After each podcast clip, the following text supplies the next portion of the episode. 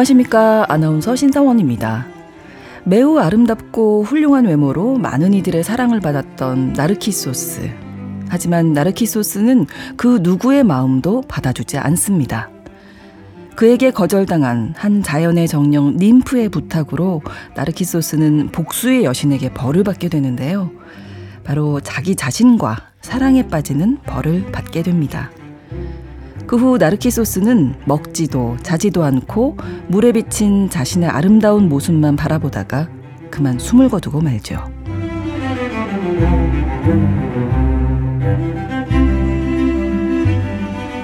우리에게 익숙한 그리스 신화의 내용이죠. 자신에게 흠뻑 반해 결국은 죽고만 나르키소스의 이야기에서 유래된 단어가 바로 나르시시즘인데요. 자신이 완벽하고 뛰어나다는 마음이 지나치게 심할 때 나르시시스트라고 부르기도 합니다. 사실 사람은 누구나 나 잘났어 이런 마음이 한 조각쯤은 있을 거예요.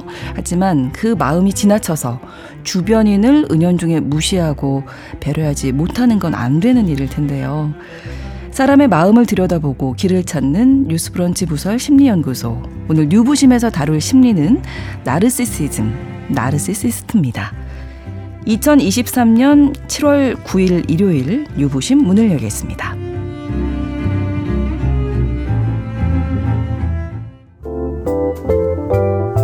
나를 지키는 마음 수업 뉴스 브런치 부설 심리 연구소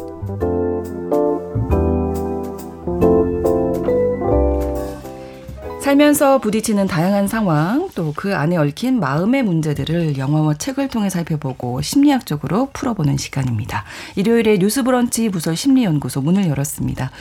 오늘도 이 세 분과 함께 이야기 나누겠습니다. 먼저 책으로 마음을 읽어주는 남정미 서평가님 어서 오세요. 아, 아 안녕하십니까 남정미입니다. 그리고 영화 속 인물의 심리를 들려주시죠. 김준영 작가님 안녕하세요. 네 안녕하세요. 심리 전문가이십니다. 서울 디지털대 상담심리학부 이지영 교수님 나오셨어요. 안녕하세요. 안녕하세요. 네. 자 오늘 주제가 나르시시스트인데 자신을 너무나 사랑하는 사람의 유형이라고 보면 되겠죠. 이게 어떤 심리인지. 네. 네. 어, 먼저 나르시시즘에 대해서 얘기를 하고 넘어가야 될 것 같은데요. 네. 그러니까 자기애라고 하잖아요. 자기애. 네. 네. 그러니까 어, 관심 그리고 애정 이런 게 온통 자신에게 가 있는 것이라고 음. 볼 수가 있어요. 네. 내 외모, 능력, 어, 난 정말 잘났고 뛰어나. 정말 어, 너무 괜찮은 거 아니야? 뭐 이렇게 볼 수가 있을 텐데요. 네. 사실 발달 과정에서 보면 이런 자기애가 충족되어지는 과정은 누구나 경험을 합니다. 네. 그래서 당연히 건강한 사람은 나를 사랑하고 음. 또 다른 사람도 사랑하는 적당한 수준의 자기애를 갖게 되죠. 그런데 자기애가 너무 지나칠 때 우리는 그런 사람들을 향해 나르시시스트라고 얘기를 하는 거예요. 네. 그러니까 온통 관심이 자신에게 가 있고 자기 중심적으로 생각하고 행동하는 음. 거죠. 그리고 어, 난 정말 잘났어. 이런 걸 확인하기 위해서 다른 사람들을 이용하게 어, 되고요. 어, 네. 네. 어, 그래서 이런 자신이 얼마나 잘나고 부러워할 만한지를 과시하고 확인하는데 온통 신경을 쓰는 그런 사람들이라고 음. 볼수 있겠습니다. 그렇군요. 일종의 장애라고 볼 수 있나요? 마음에? 어, 그러니까 그런 경향이 있는 사람들을 나르시시스트라고 하고요. 요게 네. 좀 심해서 정말 문제가 심각하게 이루어질 때 그리고 사회생활이 어려워질 음. 때 우리가 성격 장애라고까지 음. 얘기를 하는 거죠. 너무 심해지면 네. 그렇군요. 근데 보통은 네, 그런 경향이 있는 사람들. 음, 네. 자, 그러면 이제 작품으로 좀 또 만나볼 텐데, 먼저 김준현 작가님 어떤 영화 가지고 오셨습니까? 네, 오늘 가져온 영화는 2000년 개봉한 범죄 스릴러 영화 아메리칸 사이코입니다. 네. 이 캐릭터를 기억하신다면 전부 다 굉장한 성격 장애가 있구나라고 음, 그렇죠. 생각을 하실 건데요. 네. 예, 브렛 이스턴 엘리스가 쓴 동명의 소설을 원작으로 하고 그 당시 여피족이라고 하죠. 네. 그러니까 네. 가난을 모르고 자란 그 세대 가운데서 고등 교육을 받은 그 전문직 엘리트를 얘기를 하는데 그런 여피족이 절정을 이루었을 때인 1980년대 후반을 시대적 배경으로 합니다. 음, 네. 그러니까 영화는 이제 배우 크리스천 베일이 연기한 나르시스트 성향을 가진 여피가 벌이는 잔이, 잔인하고 아. 엽기적인 살인 행각을 소재로 하고 있습니다. 네. 자, 남정미 서평가님 어떤 책 가지고 오셨을까요? 네. 나르시시스트 자신을 너무 사랑해서 일종의 심리적 장애를 보여주는 거잖아요. 그런데 그런데 자신을 사랑하는 건 좀 필요한 부분이 있습니다. 예, 그래서 나르시시즘 중에 네. 적절한 자기애를 먼저 소개해 드리려고 합니다. 네. 그러니까 살아가는데 필요한 자신을 사랑하는 모습이 주인공이 좀 이걸 가지고 있거든요. 네. 제목은 Lesson in Chemistry. 라는 책입니다. 네. 작년에 65살로 처음 문학계에 데뷔한 보니 가머스라고 한 작가가 쓴 데뷔작인데요. 영국의 16개 출판사가 경쟁해서 이 책의 판권을 서로 사가겠다고 오. 가장 높은 금액 200만 달러 한화로 첫 데뷔작이 25억에 출판권이 와. 계약을 되면서 네. 아, 이슈가 되기도 했었습니다. 늦은 나이에 도전에 이 도전이 좀 위험하고 힘들었지만 음. 그럼에도 불구하고 와 이게 성공해 비슷한 중장년층 분들에게 아 나도 소설 한번 써볼까. 네. 네, 잊었던 긍정의 꿈과 열정을 치켜 세워준 주인공이기도 합니다. 어, 레슨인 케미스트리 이 소설은 여성 화학자인 주인공 엘리자베스 조트가 서퍼처럼 파도를 딛고 일어나는 과정에서 빛나는 자기애를 보여주는 그런 책입니다. 네, 그 적절한 자기애에서 저희가 이제 영화로 가면 성격 장애까지 네. 두루 좀 살펴볼 텐데. 예, 자기의 입문편이라고 볼수 네, 있겠네요. 네. 먼저 남정미 서평가가 선택한 좋은 의미의 자신을 사랑하는 자기애, 나르시시즘 먼저 들어보겠습니다. 네, 레슨인 케미스트리. 저는 책 제목을 읽으면서 어머나 사람들과 케미 맞추는 법인가, 남자 꼬시는 법인가 이렇게 추측하면서 그럴 수 있겠네요. 네, 네, 우리가 네. 케미를 그렇게 많이 쓰니까. 네, 근데 이제 영어를 잘 못하다 보니까 네, 말 그대로 화학개론 수업 아. 혹은 화학에서 배운 것이라고 풀이하면 되겠습니다. 네. 레슨 인 케미스트리의 주인공은 화학자입니다. 오, 네. 여성 과학자가 거의 없던 1950년에서 60년대 미국을 배경으로 하고 있고요. 네. 소설 주인공은 엘리자베스 조트. 그녀는 이제껏 보지 못한 우아하고 강인한 여성 캐릭터입니다. 일단 독학으로 학사 과정을 마쳤고요. 헤이스팅스 굉장히 좀 유명한 화학자들이 있는 연구원이에요. 네. 이곳 연구소에 다윈의 진화론이 밝혀내지 못한 진화 이전 분자의 비밀을 와. 이 여성분 연구하고 있습니다. 네. 한창 연구를 하고 있는데 비커가 모자라는 거예요. 예, 이미 석 달 전부터 물품 요청서 부서에 서류를 제출하고 이거 좀 해주세요, 이거 좀 해주세요, 이거 좀 해주세요. 다섯 번이나 주문서를 냈거든요. 네. 담당 박사님께도 이거 좀 필요합니다. 얘기했지만 감감 무소식입니다. 이게 그 당시에 여자 과학자인 조트가 받고 있는 대우였다고 아. 보면 될 것 같아요. 네, 네, 네. 네. 근데 소문을 듣자 하니 웬만한 물품들은 전부 5층 위에 있는 연구실에 다 있다고 합니다. 여자는 위층으로 찾아갑니다. 아, 그러면 이 연구실에서 뭐 무슨 일이 좀 일어나지 않을까. 네. 네. 그렇죠. 헤이스팅스 연구소는 3천 명이 넘는 연구사 연구자들이 다니고 있다고 했잖아요. 네. 대부분 다닥다닥 붙어서 이렇게 연구를 하고 있습니다. 근데 올라가자, 어잉? 방문이 딱 하나 있는 거예요. 네. 이 넓은 공간을 혼자 쓰는 사람이 있다는 거죠. 방의 주인공은 켈빈 에번스. 문 앞엔 이렇게 적혀 있습니다. 들어오지 마시오. 실험 중 입장 불가 출입 금지. 와, 실수로라도 들어가면 큰일 나겠는데요? 그렇죠. 네. 엘리자베스 조트는 다가가서 인사를 합니다. 오디오에서 음악이 크게 나와서 목청을 아. 좀 높여야 했죠. 안녕하세요. 담당자분 계신가요? 아, 진짜 아가씨 미안하지만 여기 출입 금지 구역이에요. 앞에 써붙인 거 못 봤어요? 아, 봤어요. 당신 연구실에 남는 비커가 있다고 들었습니다. 아래층엔 비커가 부족해서요. 물품 담당자가 당신한테 다 줬다고 하더라고요. 아, 난 아무 이야기도 못 들었는데요. 어쨌든 미안하지만 남는 비커 없습니다. 여기 있는 비커 전부 제가 쓸 거라서요. 당신이 담당하고 있는 화학자 선생님한테 물어보고 나한테 전화하라고 해주세요. 네. 아, 이게 일단 아가씨라고 불렀잖아요. 아가씨라고 화학자인데. 불렀죠. 맞아요, 맞아요. 아, 예. 여기에서부터 벌써. 보편적인 사람들이 인식을 보여주고 있죠. 네. 그래서 이제 열, 열, 열이 스, 스, 스물스물 스팀 받고 있습니다. 네, 그래서 얘기를 합니다. 방금 화학자와 이야기하고 싶다고 했습니까? 내가 아닌 다른 사람과? 음, 음, 음. 아, 저기요. 이보세요. 당신 잘못이 아니라는 건 알지만, 그래도 그 화학자들이 본인 뒤치다거리를 직접 하지 않고, 당신 같은 여직원을 여기에 보내면 안 되는 겁니다. 상황이 이해가 안 가겠지만, 저는 지금 아주 중요한 일을 하고 있으니까요. 예, 당신 팀장한테 가서 나한테 전화하라고 하세요. 예? 네. 중요한 일을 하신다고요? 네, 이거 참 아주 놀랍네요. 저도 지금 아주 중요한 일을 하고 있어서요. 자, 그럼 실례합니다. 그리고 비커 상자를 가지고 아. 그것을 당당히 걸어 나옵니다. 만만치 않아요. 두 네. 사람이 이렇게 끝나진 않겠죠? 네, 사람 엄청 많다고 했잖아요. 네. 열받은 켈빈 에번스가 3천 명을 뒤져서 일주일이나 걸린 뒤에 그녀를 찾아냅니다. 에휴. 그리고 그녀의 실험실로 들어와서 아 화학자 선생님이셨군요. 죄송합니다. 사과할게요. 라고 얘기를 하면서 사과의 뜻을 표현을 하는데 점심이나 저녁이나 뭐 커피라도 한 잔 할까요? 아 우리의 조트 이 사람 보지도 않고 죄송한데 지금 굉장히 위험한 실험하고 있으니까 요 문 밖으로 나가 주실래요? 이러면서 한마디 합니다. 아 엄청 중요한 일을 제가 지금 하고 있거든요. 당신 때문에 슬슬 짜증이 나려고 합니다만 어, 언제 들어본 얘긴데. 그렇죠. 네. 네. 아, 죄송합니다. 하고 빠져나가는 켈빈 에번스. 2층의 사람들이 난리가 났습니다. 음. 웅성웅성거리면서, 야, 켈빈 왜 왔대? 저 여자 뭐야? 헉, 저 여자 뭔 짓 한 거야? 이곳에서 켈빈 에번스는 아주 유명했습니다. 오. 노벨 화학상에 노미네이트 될 정도로 굉장히 뛰어난 화학자이지만 뒤끝이 엄청 심해서 원한을 품기로도 매우 유명한 아, 사람입니다. 네. 이 동네 화학자들과 연구 보조원들이 무서움에 달달달 떨기 시작합니다. 어지간하면 건드리지 않는 게 좋은. 맞아요, 네. 맞아요. 하지만 우리 엘리자베스 조트는 하나도 무섭지 않습니다. 자신만의 확고한 철학이 있거든요. 와, 강대강이 만난 것 같은데요? 네. 엘리자베스 켈빈 어떻게 될까요? 예.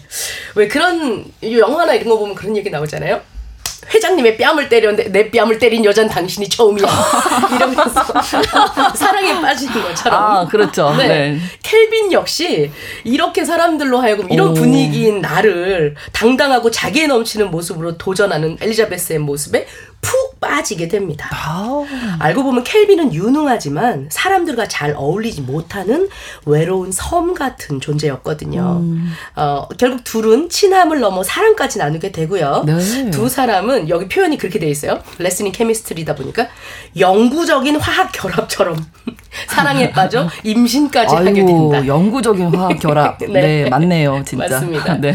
그런데 엘리자베스 걱정이 많죠. 지금도 임신 출산 준비하는 여성들 경력 단절 때문에 걱정이 많잖아요. 음. 네, 네. 때는 50년대 후반.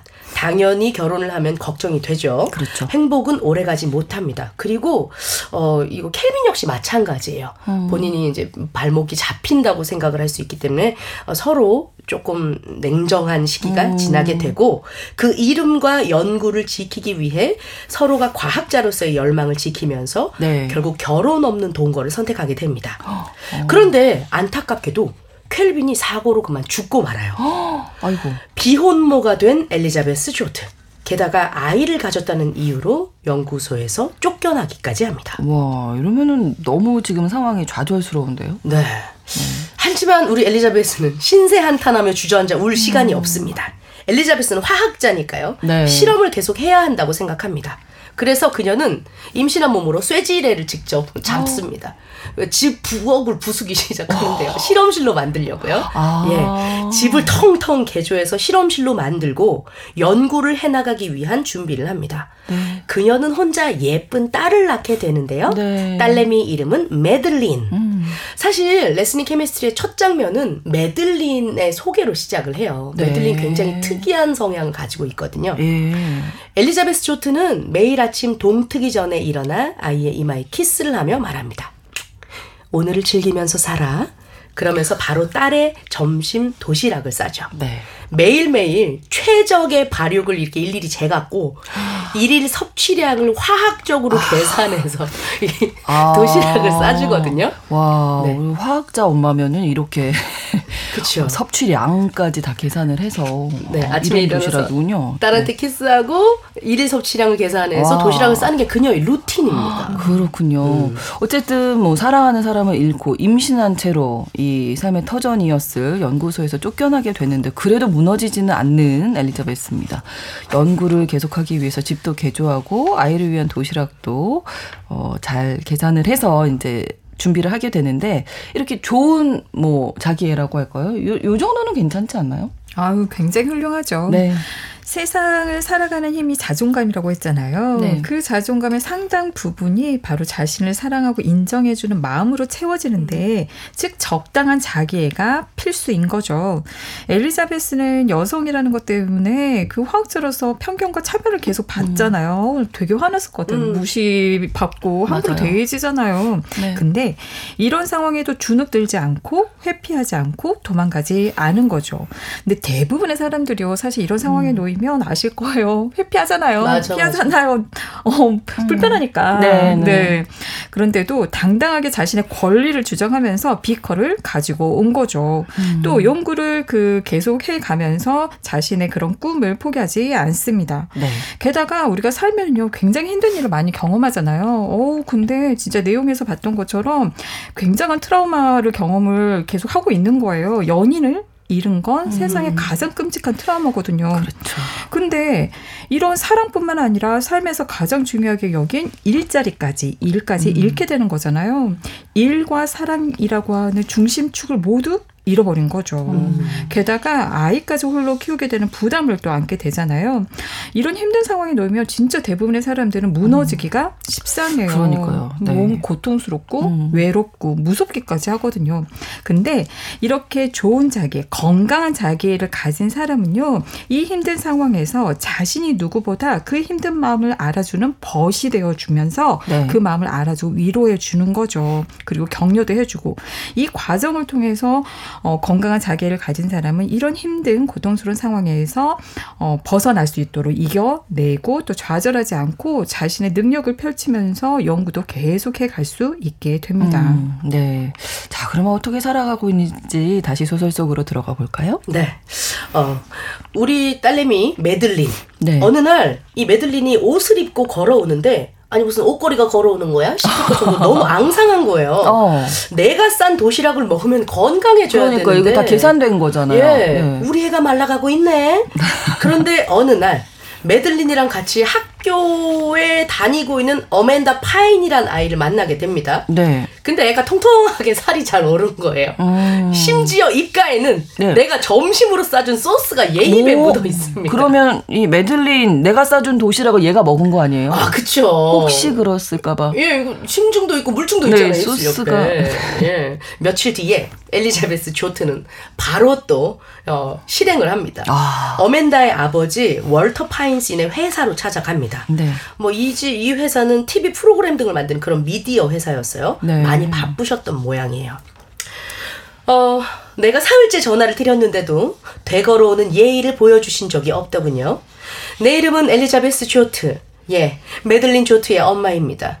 당신 따님과 함께 우디 초등학교에 다니고 있지요. 내가 여기에 온 이유는 당신 따님이 내 딸에게 우정을 빙자한 갈취를 저지르고 있다는 사실을 알려드리기 위해서입니다.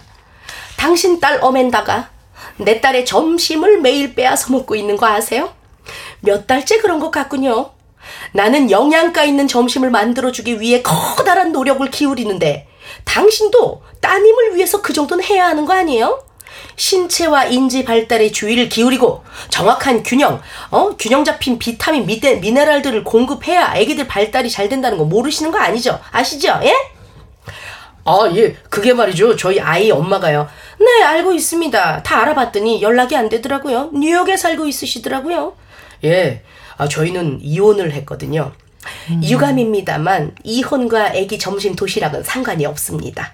남자도 도시락은 쌀 수 있지요. 생물학적으로 불가능하지 않지요? 예. 여기엔 도, 요리가 얼마나 중요한지 뭐 가르쳐 줄 여유 있는 사람이 없는 건가 봐요. 그죠? 조심하세요. 하며 뒤를 돌아서려 하는데 파인이 나를 잡으며 그렇게 얘기를 합니다. 뭐요? 요리가 얼마나 중요한지 가르쳐 줄 여유 있는 사람 합시다. 그거 합시다. 우리가 가르쳐 봅시다. 오, 오, 어떻게 가르쳐 줄 거예요? 근데 저는 우정을 빙자한 갈취라고 같지 않은 게 좀 예, 과하다 싶기는 한데 좀 들어봅시다. 네. 네네. 어떻게 가르치는지. 어, 그 월터 파인 씨네 회사가 TV 프로그램을 만드는 회사였다고 했잖아요. 아, 예, 그러니까 엘리자베스 조트를 붙잡은 거예요. 콘텐츠네요, 이게. 예, 그렇죠. 네. 사- 요즘 말로 하면. 맞아요, 맞아요. 4주 뒤에 보니까 엘리자베스 조트가 앞치마를 앞두르고 앞, 앞치마를 두르고 들고. 6시 내 고향 모양이 아니라 6시 저녁 식사라는 프로그램 프로그램 진행자예요. 네, 진행자가 됩니다. 아, 와. 어, 여느 프로그램처럼 막 얼마나 맛있게 얼마나 행복해 뭐 이런 거 하지 않습니다. 어. 그녀는 지극히 진지하게 어. 아니, 저는 이 책 내용 보면서 그거에 되게 빵 터졌어요. 지- 일반적인 그 요리 프로그램은 네, 네. 진짜 코딱지만큼 만들어서 올려놓잖아요.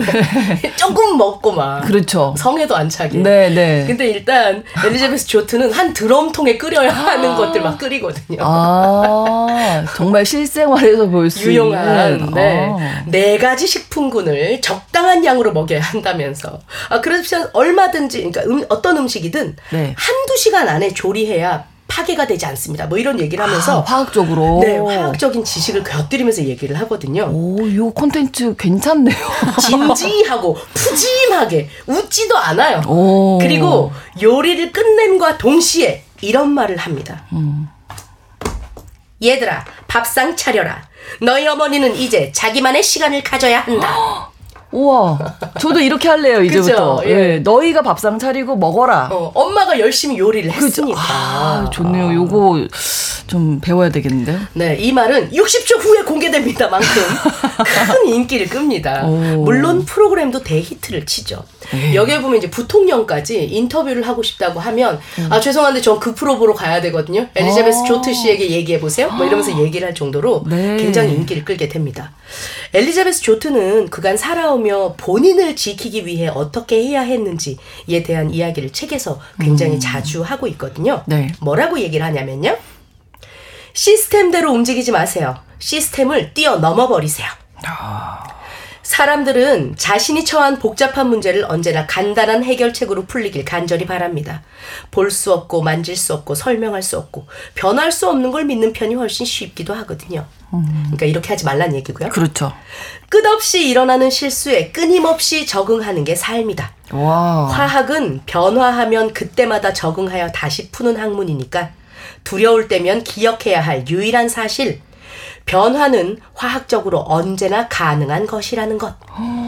와, 이거 진짜 명언이네요. 네. 예, 우리가 실수해도 좀 두려움에 많이 사로잡히게 되는데. 네, 언제나 언제든 일어날 수 있다. 맞습니다. 오. 그러니까 이게 레슨인 케미스트리였던 것 같아요. 아, 네. 그렇군요. 그러니까 이 엘리자베스처럼 자기 애가 요 정도 되면 뭐 자기 삶에도 정말 긍정적인 영향 미치기는 과한 게 문제죠. 네. 네. 어, 일단 굉장히 좋은 그런 내용이어서 좀 네. 짚고 넘어갈 게 건강한 자기가 형성되는 그 과정을 한번 보면 좀 네. 여러분들이 마음에 와 닿으실 거예요. 네.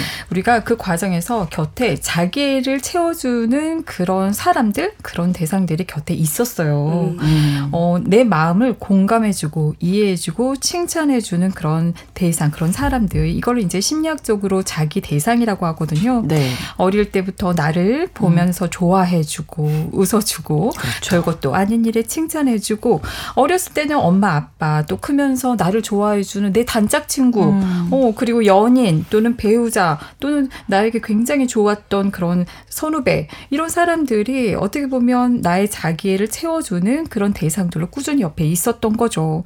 그러면서 이제 내가 아, 난 정말 괜찮고 사랑받을 만한 사람이구나 잘난 사람이구나 이렇게 안정되고 단단한 자기애를 갖게 된 겁니다. 근데 두 번째로 생각할 거는 이런 사람들이 늘 내 곁에 있지는 않아요. 그렇죠. 그렇죠. 그래서 나의 이 자기애적인 욕구를 채워줄 수 없을 때가 너무나 많거든요. 지금 어, 나는 시험지 지금 100점 맞았는데 엄마 아빠 싸우고 있고 어. 어, 그- 그리고 나를 좋아해 준다는 친구랑 다툼 있고 어 이러면 그 순간 되게 좌절스러우고 실망하게 되 거든요. 네. 근데 이렇게 주변에서 나를 이렇게 채워줬던 사람들이 있었다면 그 대상이 내 마음 안에 내면화가 됩니다. 내 마음 안에서 이렇게 자리 잡게 되는 거예요. 네. 그래서 이렇게 힘든 상황이 있을 때 좌절되는 상황이 있을 때 어, 곁에서 그 해주는 사람 대신 내가 나를 해주게 되는 거죠. 음, 스스로. 네, 시험 100점 받았을 때 엄마 아빠 싸우고 있으면 그래, 너 정말 잘했어. 어, 이 정도면 잘한 어, 거지. 그렇지, 이렇게. 잘했어. 음. 그리고 힘든 상황에 있어서 어, 내가 나에게 어, 힘들었지, 잘 버텼어. 이러면서 우리가 건강한 자기를 갖게 되는 거랍니다. 네. 자, 그러면 소설의 마지막 어떻게 되는지 궁금해지네요. 네. 엘리자베스 조트가 이렇게 자기애가 있는 걸 보면 사람들이 어, 쟤는 좀 가진 게 있겠지 아니면 좀 많이 배웠겠지 음. 이렇게 생각을 하잖아요. 네. 사실 그녀는 다른 이들처럼 교육받지 못했습니다. 아, 그래요? 예, 경험이 많지도 않고요. 자격만 없는 게 아니라 논문 수 모자라고요. 동료 연구자도 잘 없어요. 재정 지원도 받지 못했고 수상 경력도 없습니다. 하지만 엘리자베스는 한 가지는 분명히 알고 있었습니다. 자신은 대단한 일을 이룰 가능성이 있다는 것, 누군가는 위대한 업적을 이룰 운명을 타고나기 마련이고, 자기 자신 역시 그런 사람일 수도 있다는 것. 어. 예. 자기를 지키기 위해 가장 중요한 자기애를 생물학적으로도 심리적으로도 화학적으로도 음. 백분 활용한 엘리자베스 조트의 이야기는 레슨 인 케미스트리에서 확인해 보세요. 아, 이거 다 기억해야 되겠네요. 네. 네. 이 삶의 태도. 맞습니다. 자신에게 이렇게 엘리자베스처럼 도움이 되는 나르시시즘 가지기 위해서는 또 스스로 어떤 노력을 해야 될까요? 네, 먼저 이 얘기 드리고 싶어요. 부모님에게서 받지 못했다고 계속 못 받는 거 아니거든요. 나중에 좋은 친구를 만나서 또 좋은 연인, 좋은 배우자를 만나서 그 자기가 충족될 수 있어요. 근데 어렸을 때 부모에게서 상처받으면 누가 나 예뻐해주고 칭찬해주면 어, 그게 너무 불편한 거예요. 아, 그래서. 굴러 들어온 떡을 먹지를 못하고 뱉어버리고 튕겨버리는 어. 경우가 많아요. 그래서 여러분 누군가 나를 칭찬해주고 예뻐해주면요 헛지 꼬집으면서 버티면서 씹어 드셔보세요. 어, 이 대부분 내쳐요. 어, 아. 아니야 아니에요. 아 제가 뭘요 이러는데 아. 입 다물고 한번 칭찬해 주는 거 들어보고 예. 또 예뻐해 주는 거 그대로 느껴보세요. 음. 그리고 나서는 이제 우리가 적극적으로 그 대상의 역할을 하는 연습을 해 보는 거예요. 내가 나를 사랑해 주는 그런 연습이요. 음. 먼저 내 마음을 내가 공감해 주는 거예요. 너 왜 이 모양이야? 그렇게밖에 못해? 이런 비난을 하기보다는 네. 어 그래 괜찮아 그럴만했어. 어 이랬으면 되게 속상했겠어. 어 내가 이렇게 열심히 어 진짜 화냈겠죠. 쓰- 음. 했는데 우리 아이는 말라가고 어, 옆에 있던. 어 그때 그 마음 그 마음을 내가 알아주는 거죠. 음. 어 그리고 두 번째는 스스로 칭찬해주기. 사실요 여러분 성인이 된 이후에는요 칭찬을 듣기가 쉽지 않아요. 그렇습니다. 우리가 성인이 되는데 누가 성인이 성인을 칭찬을 해줘요. 네. 근데 여러분 어른도 아이와 같이요 계속 칭찬받고 싶은 건 똑같답니다. 계속 내가 한 것에 대해서 확인받고 싶은 건 똑같아요. 네. 그럴 때 내가 나를 칭찬해 주는 거죠. 잘했어. 이만하면 괜찮아. 그리고 마지막으로 내가 나를 위로해주고 지지해주고 격려해주세요. 어릴 때는 시험 잘 보면 부모님이 선물 같은 걸 해줬잖아요. 네, 맞아요. 근데 성인이 된 다음에 누가 해주겠어요? 저는 그래서 제가 스스로 저에게 선물 참 많이 했답니다. 바로 이제는 못 하고. 있지만 왜, 왜, 아, 예, 아? 이제 아이를 아이를 키워야 되니까요. 네. 어, 그래도 할 수 있어요. 네. 우리가 해봐야죠. 나의 수고에 대해서 원하는 걸 해주는 거예요. 음. 까짓것 그거 한번 내가 나에게 사줄게.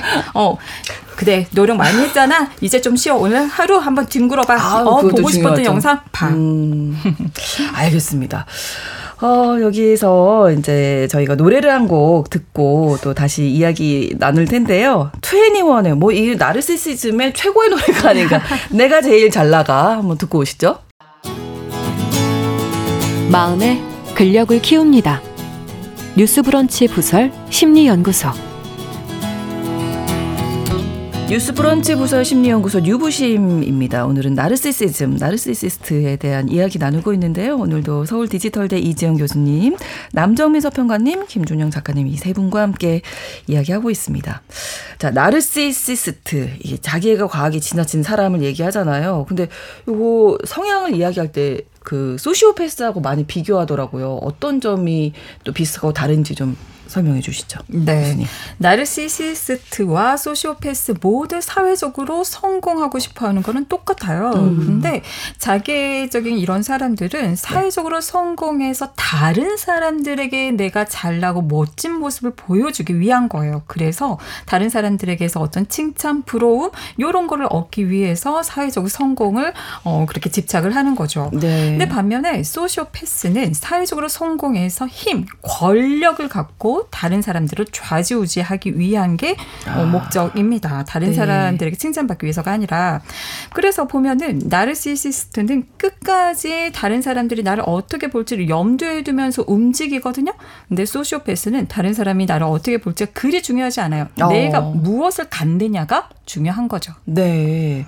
그래서 앞서서 이제 소설 Lessons in Chemistry에서는 좀 건강한 자기애를 봤다면 이제 볼 영화 American Psycho에서는 이제 성격 장애가 드러날 텐데 그렇죠. 어떤지 한번 봅시다. 네. 네. 우선 주인공 패트릭 얘기를 해볼게요. 네. 패트릭은 나르시스트적인 면모를 가지고 있어요. 음. 그러니까 외모는 굉장히 잘났습니다. 오. 훤칠한 키, 세련된 외모, 남들이 부러워할 만한 집안 배경까지 갖고 있거든요. 네. 그리고 사람들과 함께 있을 때면 자기 멋에 취해서 있어 보이는 온갖 얘기를 합니다. 그리고 네. 허영을 과시하는 인물이, 인물이기도 음. 하죠. 겉으로 보면은 누가 봐도 잘생기고 성공한 젊은인데 네. 내면에는 강렬한 나르시시즘과 함께 폭력성까지도 아, 갖고 있어요. 아, 그래서 그의 생활은 좀 다소 이중적입니다. 음. 겉은 세련된 지식인인데 네. 집에서는 항상 성인 비디오를 틀어놓고 음. 약혼녀가 있는데 친구의 여자친구와 바람을 피우면서 아. 또 바텐더에게는 몰래 심한 욕설도 하고 뭐 이런 이중적인 면모를 보입니다. 그리고 머릿속에 가득한 살인 충동 역시 그의 은밀한 비밀입니다. 어, 주인공이 아주 무서운 내면을 가진 사람이네요. 네, 네, 무섭습니다. 패트릭은 아버지로부터 이제 뉴욕 월스트리트 중심가에 위치한 금융 회사를 물려받아서 CEO로 일을 하고 있거든요. 네. 그의 하루 일과를 보면 헬스클럽에서 탄탄한 몸매를 만들기 위해서 운동을 하고 그리고 음. 최고급 미용실에서 꼼꼼한 스킨 케어를 받으면서 유명 브랜드의 의상과 화장품 등으로 자신의 외모를 가꾸는데 상당한 시간을 보냅니다. 음. 그러니까 부유한 상류층의 탄탄대로의 삶 속에서 모든 걸 누리며 살아가는 패트릭은 다른 사람들도 그렇게 평가해요. 음, 무슨 옷을 그렇죠. 입는지, 음. 사는 곳은 어디고, 얼마나 유명한 곳에서 밥을 먹는지, 그리고 얼마나 대단한 사람들과 어울리는지를 아. 보면서 그 사람의 가치를 평가하곤 합니다. 그러니까 다른 사람들을 겉모습으로만 평가를 하는 건데 네. 본인이 그렇게 보이고 싶은 욕망도 그렇죠. 있는 거겠죠. 맞습니다. 네. 이런 패트릭에게는 라이벌이 하나 있어요. 네. 폴 앨런이라는 사람인데, 네. 그러니까 패트릭 이 동종업계 동료들과 함께 어, 식사를 하러 갔는데 패트릭을 이름을 맨날 혼동하거든요. 그래서 폴이 또 마커스라고 이름을 또 틀리게 부르면서 너무, 다, 르지 않아요? 그렇죠. 관심 없어 1도 없는 거 그렇죠. 맨날 이름도 틀리게 네. 불러. 패시인데 마, 마커스 이폴 앨런도 만만치 않은 사람입니다. 그러니까 어. 배경이 패트릭보다 더 나은 거예요. 아, 그리고 더 부유층의 더 유명한 사람들을 음. 자기가 생각할 때는 그러니까 패트릭은 자신은 예약도 하지 못한 고급 레스토랑을 폴이 예약에 성공하고 또 그 사실을 막 사람들 앞에서 으스대니까 적대감을 느껴요. 음. 그런데다가 패트릭이 최근에 새로 명함을 뽑았 거든요. 네. 그러니까 굉장히 세련되고 고급스러운 명함을 자랑하려고 했는데 폴이 또 더 좋은 명함을 따내는 거예요. 그러니까 더 큰 모욕감을 느낍니다. 어. 그렇게 이제 폴에게 적대감을 느낀 패트릭은 폴을 자신의 아파트로 초대해서 일부러 만취하게 한 다음에 네. 자신이 좋아하는 노래를 틀으며 폴을 끔찍하게 살해해버리고 맙니다. 그러니까 폴을 오. 살해한 후에 패트릭은 자신을 폴이라고 칭하면서 음. 여성들과 성관계를 즐기고요. 네. 그리고 거울에 비친 그 자신의 모습을 보면서 스스로 도취돼가지고 너무 미소를 음. 띠면서 아름답다고 생각을 하고 그러니까 성관계를 즐긴다기보다는 음. 자신의 그런 모습에 아. 매료가 된 어, 무서워요. 보입니다. 어. 그러니까 이 패트릭이라는 여기 주인공, 이 영화의 주인공을 통해서 알 수 있는 나르시시스트의 특징이 좀 있을까요? 네. 어, 일단 이 이야기들을 하다 보면은요, 주변에서, 어, 이 사람도 그, 이런 성향? 혹시? 뭐, 어, 이런 분들이 많이 떠오르실 거예요. 음. 그러니까 패트릭을 보면 굉장히 그 남들이 멋지게 볼 수 있는 그런 말끔한 외모, 네. 몸매 번지하고 멋지잖아요. 그래서 사람들, 우와, 이런, 음. 어, 요런 게 좀 특징적이고요. 아. 그리고 자신감이 넘치면서 거만한 태도를 음. 보이죠. 어, 말 그대로, 나 잘났어. 막 이걸 뿜어내는 듯한 사람? 네. 그리고 자기 것을 지나치게 과시해요. 이게 굉장히 두드러진 특징입니다. 아. 자기가 어, 얼마나 많은 걸 가졌는지, 가졌는지, 얼마나 잘났는지를 계속 이야기를 하는 거죠. 어, 이거 봐라. 이거 이번에 산 음. 명품이다. 뭐, 이거 희귀 아이템 너희 없지? 나는 있다. 음. 뭐, 요렇게.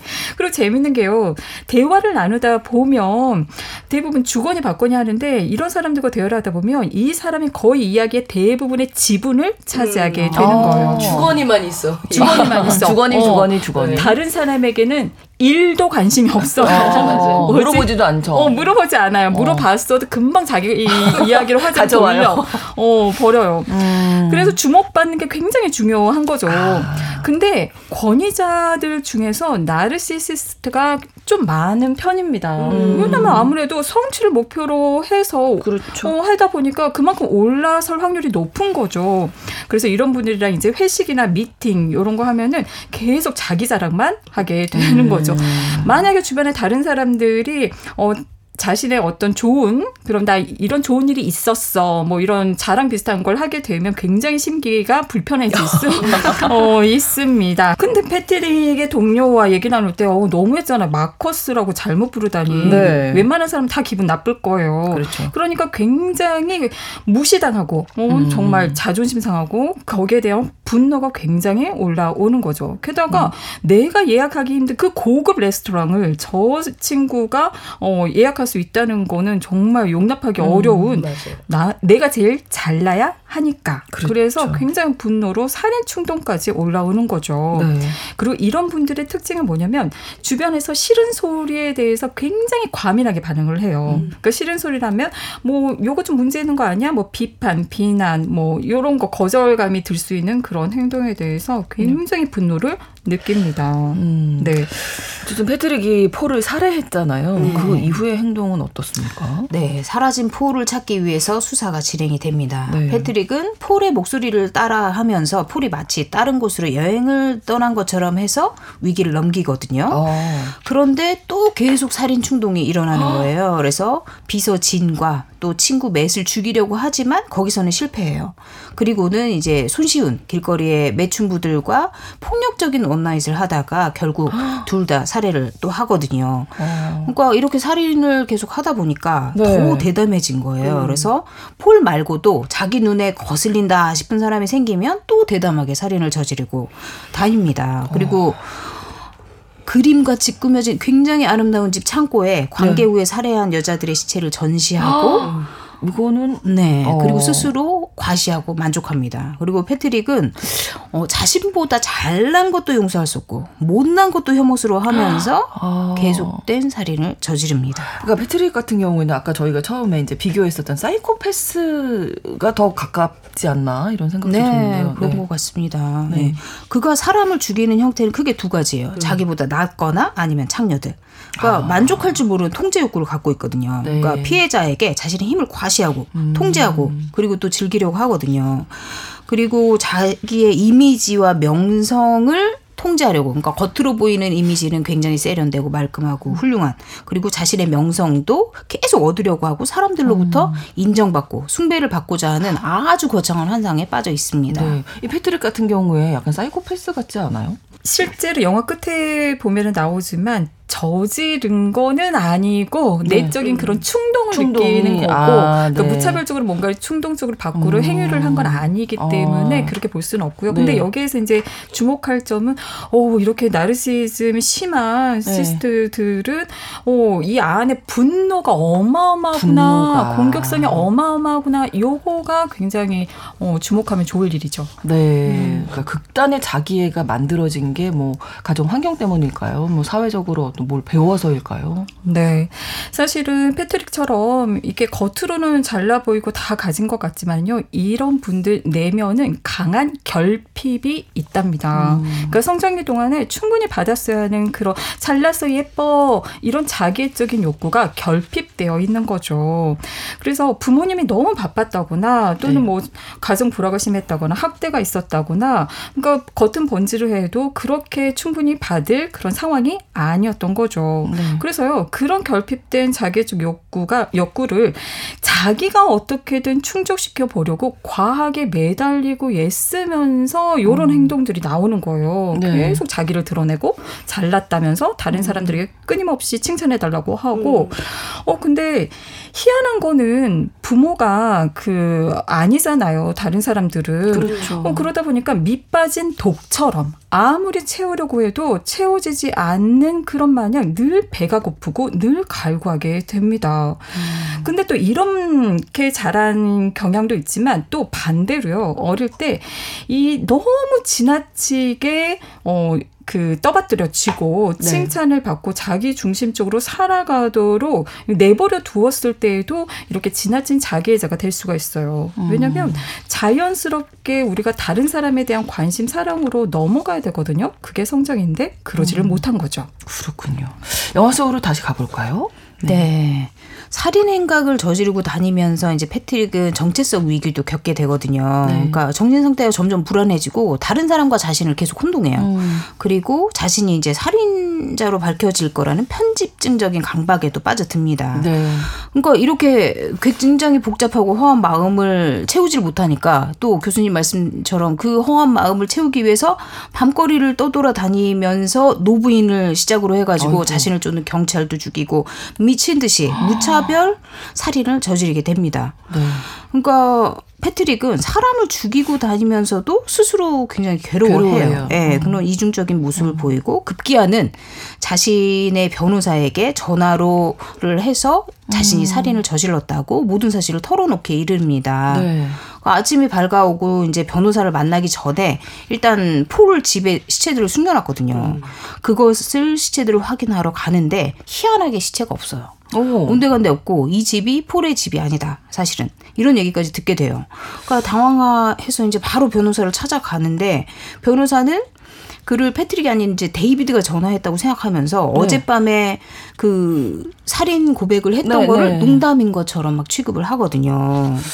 결말이 어떻게 될지 너무 궁금하네요. 예. 사실 아까 교수님께서 약간 스포를 하셨는데 패트릭은 이제 본인이 내가 했다, 내가 살인을 했다면서 아주 강력하게 주장을 하는데 변호사는 어 나는 폴 알렌과 얼마 전에 두 번이나 만나서 식사를 했고 또 너는 살인을 저지를 만한 깜냥이 안 된다 이러면서 완전히 부정을 하거든요. 그러니까 아. 마지막으로 영화는 이제 비서가 발견한 패트릭의 일기를 보여주면서 끝이 나요. 그리고 일기에는 입에 담기 힘든 끔찍한 그림들이 그려져 있습니다. 사실은 이제 열린 결말이라고 볼 수 있는데 네. 뭐 교수님은 이게 패트릭의 상상이었다고 생각하시지만 혹자는 또 네. 누군가 그의 사건을 부자니까요. 아버지나 뭐 친척이나 아. 가족이나 은폐했을 수도 있다. 네. 이렇게 생각해 볼 수도 있고 아주 다양한 결말을 예측해 볼 수 있는 영화입니다. 네. 저는 교수님한테 한 표 던질 래요. 열린 결말이다. 이렇게. 끝이 났는데 아무튼 뭐 이게 나르시시스트 오늘 얘기했지만 주변에 있는 사람들이 이렇다면 정말 힘든 일 많아질 것 같거든요. 소시오패스보다 나르시시스트가 주변에 있으면 더 힘들다 이런 얘기 있더라고. 이건 왜 그런 건가요? 네. 어, 그러니까 스트레스를 받으면 방금처럼 이제 패트릭 같은 경우는 망상 환각까지 갔다고 제 네. 입장에서 이제 그렇게 생각을 해볼 수 있을 것 같고요. 네. 네, 나르시시스트는 다른 사람들이 자신을 어떻게 바라볼지를 늘 염두에 둔다는 점에서 더 소시오패스보다는 철두철미하게 움직인다고 볼 수도 있어요. 그런데 내면은 열등감, 자기 혐오, 무능감, 어, 부적절감 이런 게 굉장히 있다 보니까 그것이 건드려지는 것을 패트릭처럼 용납을 하지 못하는 거죠. 아. 그래서 주의할 점이 사소한 말이나 행동에도 격한 분노를 느끼고 공격성 장난 아니게 나올 수가 있는 거죠. 근데 공동체 생활을 하려면 다른 사람들과 이렇게 주거니 받거니 상호작용하다 보면 아, 좀 기분 나쁜 거 참을 필요도 있는 거고 그렇죠. 또 양보할 네. 필요도 있고 배려도 해야 되고 다른 사람들을 칭찬해 줄 필요도 있는 거고 이렇게 협동이 되어야 하는데 협동이 잘 안 되고 안 계속 돼요. 갈등을 유발하는 거예요. 내가 제일 잘나야 돼. 내가 해야 돼. 내 생각이 맞아야 음, 돼. 나만 내가. 어, 좌지우지해야 돼. 그리고 또 자신의 그런 욕구를 위해서 다른 사람들의 성취를 가로채는 경우들 아마 주변에서 보셨을 수도 있을 거예요.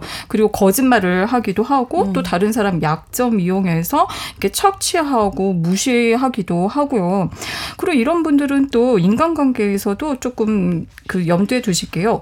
남의 환심을 사는 방법을 잘 알아요. 음. 그래서 내 것을 만들기 위해서 그 사람이 원하는 욕구를 처음에는 굉장히 충족시켜 그렇죠. 주면서 막 애정 진짜 막 퍼부어 주, 주지만 내 사람이 되었다 싶으면 이제 내가 정작 내가 제일 잘났어야 하는 거잖아요. 아, 네네네. 언제까지 이런 행동을 하겠어요. 그래서 어. 이용하기 시작됩니다. 내가 제일 잘나고 내 마음대로 움직여야 돼. 그러지 않았을 때 괴롭힘이 시작이 되는 거죠. 비난, 공격 같이. 아, 그러면 나에게 이런 이런 행동하는 사람은 나르시시스트인 걸 감지해라. 뭐 이런 거랑 또 이런 사람 만나면 어떻게 해야 되는지 이게 정말 실질적으로 우리에게 필요한 거 아닙니까? 아, 그럼요. 저에게도 필요합니다. 네네. 네.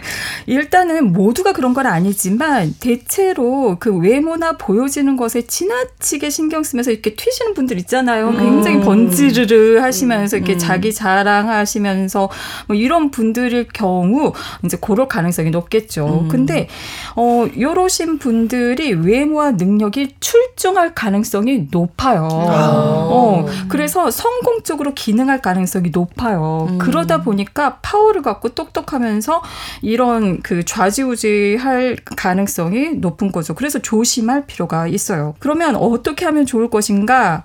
피하는 게 상책이죠. 아, 결국은 피하는 게 상책이군요. 네. 네, 피하는 게 상책이죠. 음. 근데 피할 수 없는 경우가 많잖아요. 그럼요. 네. 내 상사, 뭐, 어, 내가 협업해야 되는 누군가. 네, 네. 그러면 어쩔 수 없이 관계를 유지해야 하잖, 하잖아요. 그런 경우도 여러분 제가 말씀드린 것을 염두에 두시고 선택을 하는 거예요. 꼭 이러라는 건 아니고 먼저 그분 앞에서는 여러분의 그 긍정적인 정보를 제공하지 마세요. 어, 여러분에 대해서 이렇게 질투를 느낄 만한 자기 자랑이나 또는 뭐, 어, 나 어디에 살아? 나 집, 뭐, 집 샀어. 어, 우리 아이가 이번에 공부, 시험을 잘 봤어. 뭐, 요런 얘기들은 하지 말 것.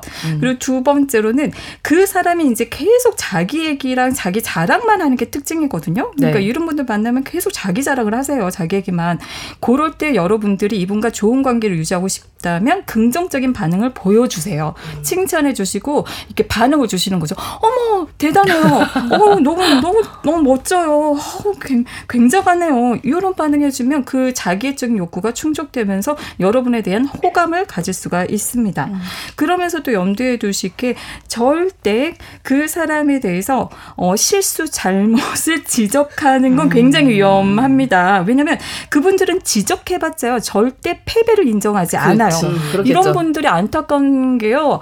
어, 이건 문제가 있지 않아요. 요건 잘못됐잖아요. 음. 그래서 이렇게 설득을 해보려고 하잖아요. 결코 반성을 하지 않습니다. 오히려 감히 나에게 그런 얘기를 해? 음, 그렇죠. 어떻게 나에게 이러면서 용납하지 못하면서 분노가 올라오고 그야말로 꼬침을 당하시게 되는 거죠. 오히려. 그럼 꽂히면은요, 이런 분들 잘 포기하지 않아요. 한번 아? 꽂히면요, 계속 머리에 박혀갖고 그 사람 음, 가만두지 않겠어. 그래서 아. 괴롭히면서 어 그 못된 행동들을 할 수가 있겠죠. 그래서 아, 그렇군요. 집 사셨군요. 그럼 피해야 되겠네요.